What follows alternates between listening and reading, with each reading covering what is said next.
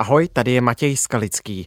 Tento týden tým Vinohradské 12 připravil edici přeložených textů ze zahraničních médií. Tuhle sérii jsme pojmenovali Zmizení. Připravili jsme epizody o zmizelém letadle, zmizelém vojákovi a mizejících jazycích. To všechno nás zajímá a věříme, že vás bude taky.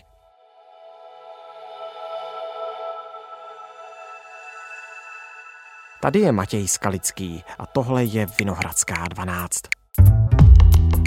Je to jedna z největších záhad v dějinách letectví. Mohla by se ale konečně dočkat rozuzlení.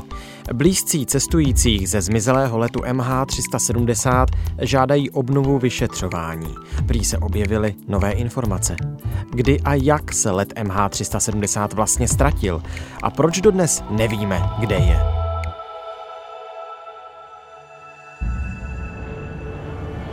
Dnes je úterý 1. srpna. Malaysian 370, contact Ho Chi Minh 120.9. V minulém díle jste slyšeli. Malajzijskému letu 370 spojte se s letištěm v Hočiminově městě na 120 čárka 900. Dobrou noc. Pět sekund poté, co MH370 vletěl do větnamského vzdušného prostoru, zmizel z obrazovek malajzijského střediska řízení letového provozu. Záznamy z primárního radaru odhalily, že let se prudce stočil na jeho západ. Nešlo o obvyklý případ únosu letadla. Nevypadalo to ale ani jako nehoda, ani jako sebevražedná akce pilota, s jakou by se dřív kdokoliv setkal. Hledání trosek Boeingu 777 na hladině oceánu skončilo po bezmála dvou měsících marného úsilí. Blaine Gibson zaslechl zprávu o letu MH370 na stanici CNN. Rozhodl se hledat trosky letadla vyplavené na pobřeží. Stane se profesionálním plážovým tulákem, soukromně pátrajícím po letu MH370. Co se doopravdy stalo se zmizelým letounem malajzijských aerolinek? Díl druhý. Článek vydaný v časopisu The Atlantic napsal William Langevýše. Kapitola třetí Zlatá žíla Indický oceán omývá desetitisíce kilometrů pobřeží. Přijde na to, kolik ostrovů započítáte. Když Blaine Gibson začal pátrat po troskách, neměl jasný plán. Odletěl nejprve do Myanmaru, ostatně stejně tam měl namířeno, a po příletu se byl podívat na pobřeží a poptat se místních, kam přesně oceán vynáší na plaveniny. Nasměrovali ho na pár pláží a místní rybář ho na ně vzal lodí. Gibson sice našel nějaké úlomky, ale nic, co by pocházelo z letadla. Řekl místním, aby měli oči na stopkách, nechal jim na sebe kontakt a přesunul se dál. Podobně se zastavil na Maledivách a na ostrovech Rodriguez a Mauritius. Nic ale neobjevil. Pak přišel 29. červenec 2015, asi 16 měsíců potom, co letadlo zmizelo. Tehdy našla úklidová četa na pláži francouzského ostrova Reunion skoro 2 metry velký aerodynamicky tvarovaný úlomek, který zřejmě právě vyplavil oceán na břeh. Šéfa uklízečů, muže jménem Johnny Beige, napadlo, že by snad mohlo jít o úlomek letadla. Neměl ale tušení, jakého. Na chvíli zauvažoval, že z toho kousku vytvoří pomníček, položí ho na nedaleký trávník a zasadí kolem něj květiny. Místo toho ale zavolal do lokálního rádia. Záhy se objevili četníci a předmět odnesli pryč. Nalezený kousek na pláži ostrova Reunion byl poměrně rychle identifikován jako součást letadla Boeing 777. Konkrétně mělo jít o takzvaný flaperon, řídící plochu, která kombinuje funkci klapky a křidélka a najdete ji na odtokové hraně křídla. Podle sériového čísla následně vyšetřovatelé zjistili, že jde skutečně o část ztraceného malajzijského letadla. Byl to tolik potřebný fyzický důkaz toho, pro co zatím existovala jen elektronická data, totiž, že letadlo prudce narazilo do hladiny Indického oceánu tisíce kilometrů východně od Reunionu. Zatím se ale pořád nevědělo, kde přesně k tomu došlo. Rodiny cestujících se v tu chvíli museli vzdát jakékoliv naděje, že jejich milovaní mohou být stále naživu. Byl to pro ně šok bez ohledu na to, jak racionální a realistický pohled na zmizení letadla do té doby měli. Grace Natanovou objev trosek úplně zničil. Svěřila se mi, že několik týdnů po nalezení odlomeného kusu stroje byla jen sotva schopná normálně fungovat. Gibson odletěl na Reunion. Na pláži tam narazil na Johnnyho Béže. Ten byl vstřícný, ukázal mu, kde vyplavený kus letadla našel. Francouzská vláda už nechala provést pátrání po dalších úlomcích, ale bezvýsledně. I tak se Gibson, byť bez velkého očekávání, rozhodl kolem jen tak porozhlédnout. Ono nějakou dobu trvá, než se sem na Reunion přes Indický oceán, tedy od východu na západ v nízkých zeměpisných šířkách, cokoliv dostane. Navíc tenhle kus křídla možná dorazil dřív a rychleji než jiné zbytky letadla. Jeho část mohla fungovat jako plachta. Gibson dal na reunionu rozhovor jednomu místnímu novináři. Oblékl si na něj tričko s nápisem Hledání pokračuje. Pak odletěl do Austrálie, kde se měl setkat se dvěma oceánografy. Charitou Patiaráčim z University of Western Australia v Perthu a Davidem Griffinem, který pracuje pro vládní výzkumné centrum v Hobartu. Griffin byl také přidělen jako poradce pro australský úřad pro bezpečnost v dopravě, který pátrání po letu MH370 vedl. Griffin a Patiaráči jsou experty na proudy a větry Indického oceánu. Griffin dokonce strávil několik let monitorováním plovoucích bojí pro sledování proudů a tak už začal s modelováním pravděpodobné cesty úlomku na Reunion. Doufal, že se mu podaří plochu podmořského pátrání po zbytcích letadla zúžit. To, co potřeboval Gibson, bylo prozaičtější. Chtěl vědět, kde je největší šance, že trosky oceán vyplaví. Dostalo se mu rady, že by kousky mohl najít na severovýchodním pobřeží Madagaskaru a taky možná, byť s menší pravděpodobností, na pobřeží Mozambiku. Gibson se rozhodl pro Mozambik. Nikdy dřív tam nebyl a mohl si tak aspoň odfajfkovat 177. navštívenou zemi. Vybral si město Vilankulo. Zdálo se být bezpečné a mělo hezké pláže. Dorazil tam v únoru 2016. Na místě prý požádal o radu rybáře, od kterého se dozvěděl o písčině Paluma. Byla hned za útesem, kam rybáři vyráží sbírat ztracené sítě a boje vyplavené Indickým oceánem. Gibson najal lodníka Sulemana, aby ho tam odvezl. Našli spolu nejrůznější harampádí, hlavně plasty. Pak ale najednou Suleman na Gibsona zavolal. Do výšky zvedl asi 60 cm velký trojuhelníkový střep. Tázavě pohlédl na Gibsona. Není to z 370? Úlomek měl plastvovitou strukturu a na povrchu podle šablony vysprejovaná slova no step, tedy nešlapat. Gibson si nejprve úplně nemyslel, že by zrovna tenhle kousek mohl být z nějakého velkého letadla. Vzpomíná na to takhle. Mozek mi říkal, že to nemůže být z toho letounu, ale srdce tvrdilo opak. A teď vám řeknu něco osobního. Museli jsme se pak už vrátit a tehdy se tam objevili dva delfíni, duchovní zvířata mé matky. Doprovodili nás z té písčiny. Když jsem ty delfíny viděl, projelo mi hlavou. Tenhle kousek bude z toho hledaného letadla. Můžeme si o tom myslet, co chceme. Ukázalo se ale, že Gibson měl pravdu. Ten úlomek z vodorovného stabilizátoru byl téměř určitě z letu MH370. Gibson odcestoval do hlavního města Maputo a předal střep australskému konzulovi. Pak zamířil do Kuala Lumpuru. Právě včas, aby mohl být u druhého výročí tragické události. Tentokrát už ho přijali jako starého přítele. V červnu 2016 Gibson obrátil pozornost ke vzdálenému severovýchodnímu pobřeží Madagaskaru, které se nakonec ukázalo být zlatou žílou. Už první den prý našel tři kusy letadla a další dva o pár dní později. Týden na to na jiné pláži, vzdálené asi 13 kilometrů, získal další tři kousky. A tím to nekončilo. Rozneslo se totiž, že Gibson je ochoten za trosky zaplatit. Jednou přidal za úlomek 40 dolarů, tolik peněz, že vesničané proflámovali celý den. Hold, místní rum je očividně dost laciný.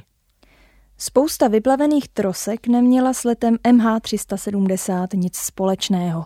Desítky z nich byly ale s pravděpodobností a některé i s jistotou identifikovány jako části hledaného Boeingu. Asi třetinu z nich našel Gibson. Oceánograf Griffin se dokonce obával, že jeho četné objevy na Madagaskaru mohou zkreslit statistiky na úkor možných nalezišť víc na sever. Nazval to Gibsonovým efektem. Faktem nicméně zůstává, že ani po těch letech se podle nalezených trosek nikdo nedopracoval k vytrasování přesné polohy letounu v jižní části Indického oceánu. Gibson ale dál neklesá na mysli a stále doufá, že objeví další trosky, které by zmizení letounu osvětlily. Například ohořelou elektroinstalaci svědčící o požáru nebo střepiny dokazující zásah raketou. Ačkoliv to, co víme o posledních hodinách letu, takové možnosti do značné míry vylučuje. Objevení takové spousty trosek nicméně dokládá, že analýzy satelitního spojení vedly správným směrem. Stroj letěl dalších 6 hodin, než se zřítil. Nikdo se nepokusil s letounem kontrolovaně klesat. Roztříštil se. Gibson si myslí, že stále existuje šance na nalezení eh, nějakého, řekněme, vzkazu vláhvy, nějaké zoufalé zprávy, kterou někdo napsal v posledních chvílích života na palubě letadla odsouzeného k zániku. Gibson už na plážích našel několik batohů a velké množství peněženek, všechny prázdné. To, co bylo takovému vzkazu nejblíž, je podle něj malajsky napsaná zpráva na spodní straně kšiltovky.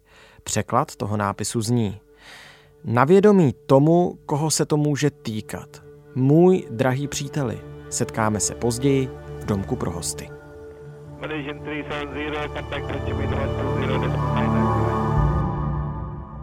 Kapitola čtvrtá. Konspirace. Po zmizení letu MH370 byla spuštěna tři oficiální vyšetřování. První bylo největší, nejdůkladnější a taky nejdražší. Zajišťovali ho Australané a šlo o technicky pokročilé pátrání pod vodní hladinou. Zaměřilo se na hledání největší části trosek, aby bylo možné získat letová data a hlasové záznamy z kokpitu. Zahrnovalo výpočty pravděpodobného chování letounu, rozbory satelitních záznamů, studium oceánských proudů, desítky statistických analýz a taky zkoumání naplavenin z východoafrického pobřeží. Většina z nich pocházela od Blaina Gibsona. Celá tahle akce si vyžádala náročné námořní operace v nejrozbouřenějších částech oceánu. Nápomocní byli dobrovolníci z řad inženýrů a vědců, kteří se spojili prostřednictvím sociálních sítí. Sami si začali říkat nezávislá skupina a pracovali tak efektivně, že jejich práci vzali z díky v potaz i samotní australští vyšetřovatelé.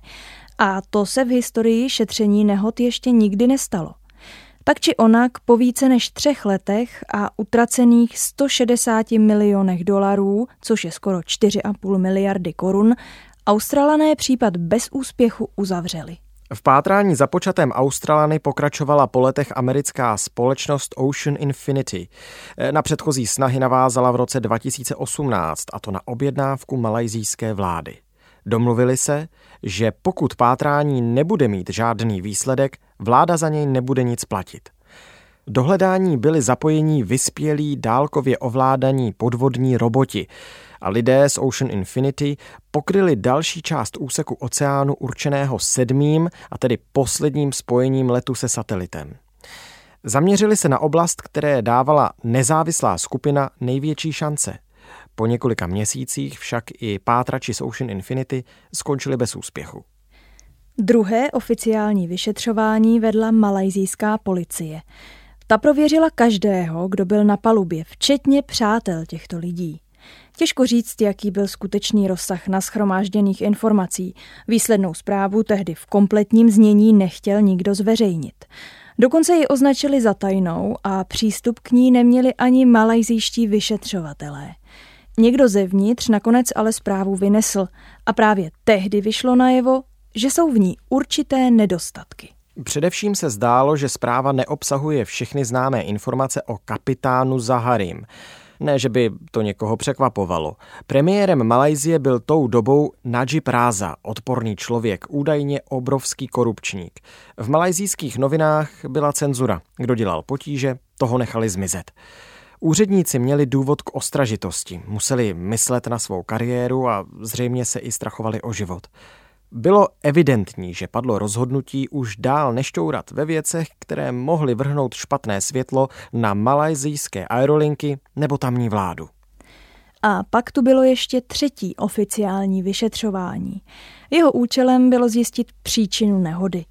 Mělo být provedeno mezinárodním týmem podle těch nejvyšších standardů. Jenže nakonec si ho vzala na starost pracovní skupina namátkově sestavená malajzijskou vládou. Od samého počátku přitom tým nefungoval, jak měl. Policie a armáda jim opovrhovala. Vládní činitelé ho vnímali jako rizikový. Zahraniční odborníci, kteří byli vysíláni na pomoc, odjížděli, sotva přijeli. Americký expert, který se odkazoval na mezinárodní letecký protokol, kterým se má šetření leteckých nehod řídit, řekl následující. Příloha 13 tohoto dokumentu týkající se vyšetřování nehod se šila na míru stabilním demokraciím. Ve státech, které jsou nestabilní, autokratické a plné byrokracie, kde aerolinky vlastní vláda nebo je tam považují za věc národní prestiže, se tato příloha aplikuje poměrně těžko. Takovým státem je i Malajzie. A přidáme ještě jeden hlas. Tentokrát nejmenovaného blízkého pozorovatele pátrání po zmizelém letu MH370. Vypověděl následující. Je jasné, že hlavním cílem Malajzíců bylo nechat to být. Od začátku měli tendenci věci zastírat. Ne proto, že by se snažili něco hrozného utajit, ale protože nevěděli, kde je pravda a báli se, že by se ven mohl dostat nějaký kompromitující materiál. Jestli něco skrývali? Ano, to, o čem sami neměli tušení. Z této třetí linie vyšetřování nakonec vznikla zpráva o skoro pětistech stranách a jen sotva splňovala požadavky zmíněné přílohy 13. Byla plná šablonovitých popisů systémů Boeingu 777, které byly zjevně převzaty z příruček a byly v tomhle případě k ničemu.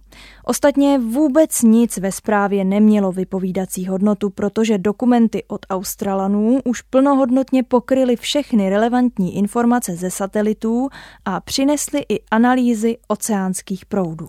Zpráva Malajzíců mohla být těžko považována za něco víc než jen snahu o retuš australských informací. Jejím jediným přínosem byl upřímný popis selhání řízení letového provozu, a to pravděpodobně jen proto, že polovinu odpovědnosti bylo možné přenést na Větnamce, a taky proto, že malajzijští dispečeři představovali politicky nejsnazší cíl. Zpráva Malajzíců byla zveřejněna v červenci 2018, více než čtyři roky po tragické události. Uvádí se v ní, že vyšetřovací tým nebyl schopen určit, proč letadlo zmizelo. Takový závěr vybízí k dalším spekulacím. Ne, že by byly důvodné. Satelitní data tvoří nejpřesnější záznam trasy letu a těžko s nimi polemizovat. Pokud ale mají lidé příběhu podloženého čísly věřit, musí mít důvěru v čísla samotná. Kde kdo na sociálních sítích šířil teorie, které ignorovaly satelitní data a v některých případech dokonce i radiolokátory, letecké systémy, záznamy o řízení letového provozu, fyziku letu nebo základní geografická fakta. Tak například jedna Britka, která na internetu vystupuje pod jménem Saucy Sailoress, a živí se čtením starotových karet, se potloukala po Jižní Ázii se svým manželem a psy. Byli spolu na zaoceánské plachetnici.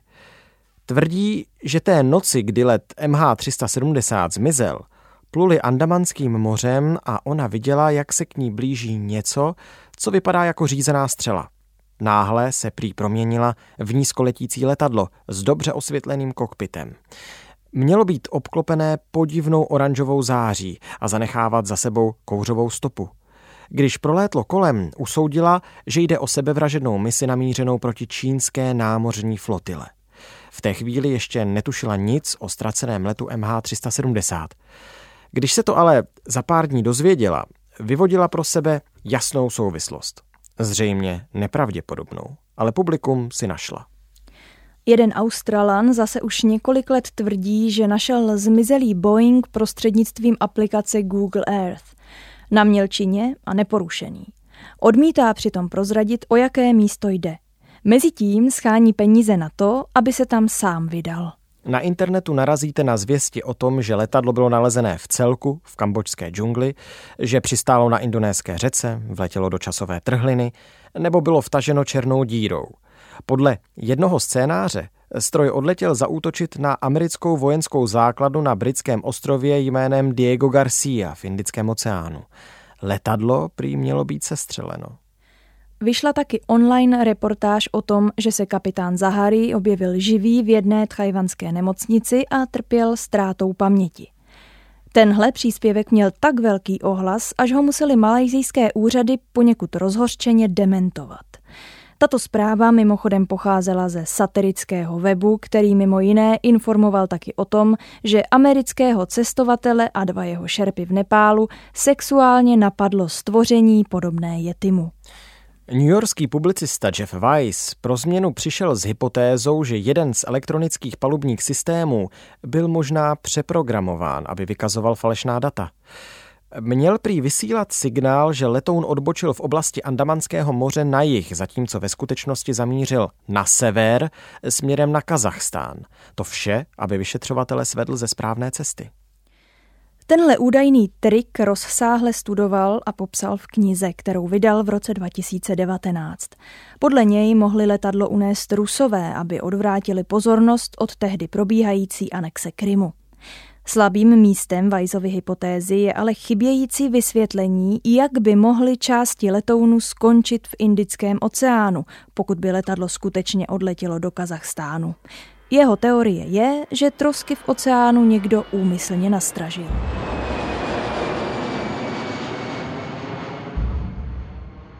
V době, kdy se do pátrání pustil, byl Blaine Gibson na sociálních sítích nováčkem a čekalo ho překvapení. Popsal, že hned jak našel první části trosek, ten trojuhelníkový díl s nápisem Nešlapat, hned se objevili internetoví trolové a s každým dalším nalezeným úlomkem jich přibývalo.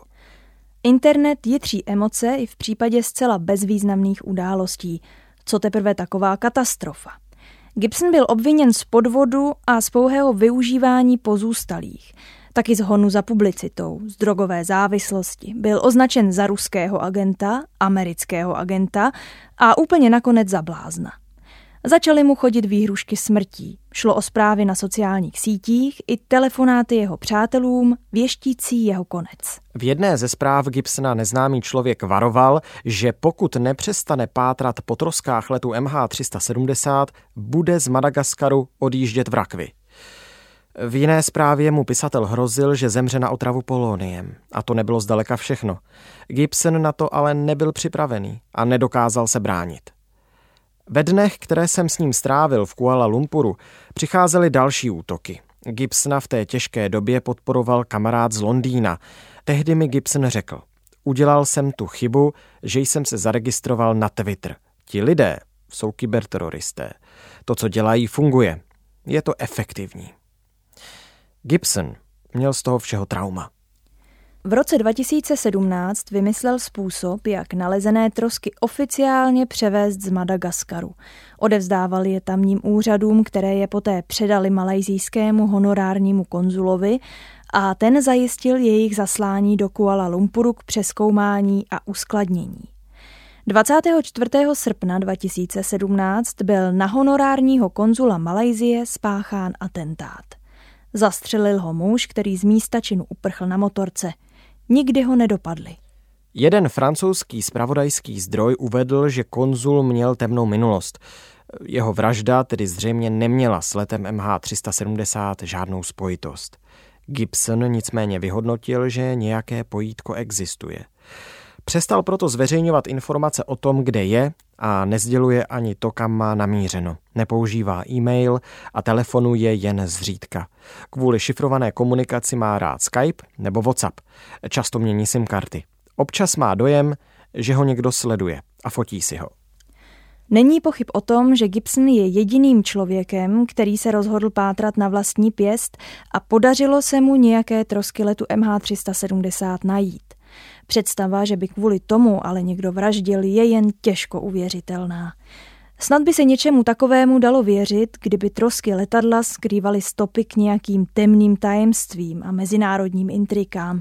Nicméně důkazy, a většina z nich je nyní veřejně dostupná, ukazují jiným směrem.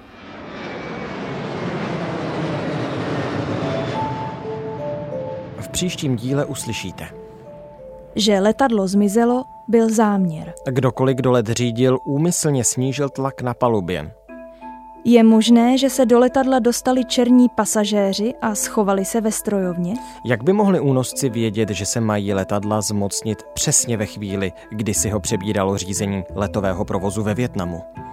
Zprávu o zmizení letu si ještě před jejím zveřejněním vyžádali malajzijští letečtí důstojníci. Prý ji chtěli upravit. Hypotéza o únosu má trhliny. Je to jméno kapitána Zahariho, které vzbuzuje obavy. Tohle už je všechno z Vinohradské 12, ve které jsme spolu se Zuzkou Markovou načetli druhý díl článku Co se doopravdy stalo se zmizelým malajzijským letadlem. V roce 2019 ho vydal časopis The Atlantic. Text byl koupený, přeložený a zeditovaný pro potřeby podcastové epizody. Třetí díl už připravujeme a vydáme ho krátce po půlnoci. Naslyšenou zítra.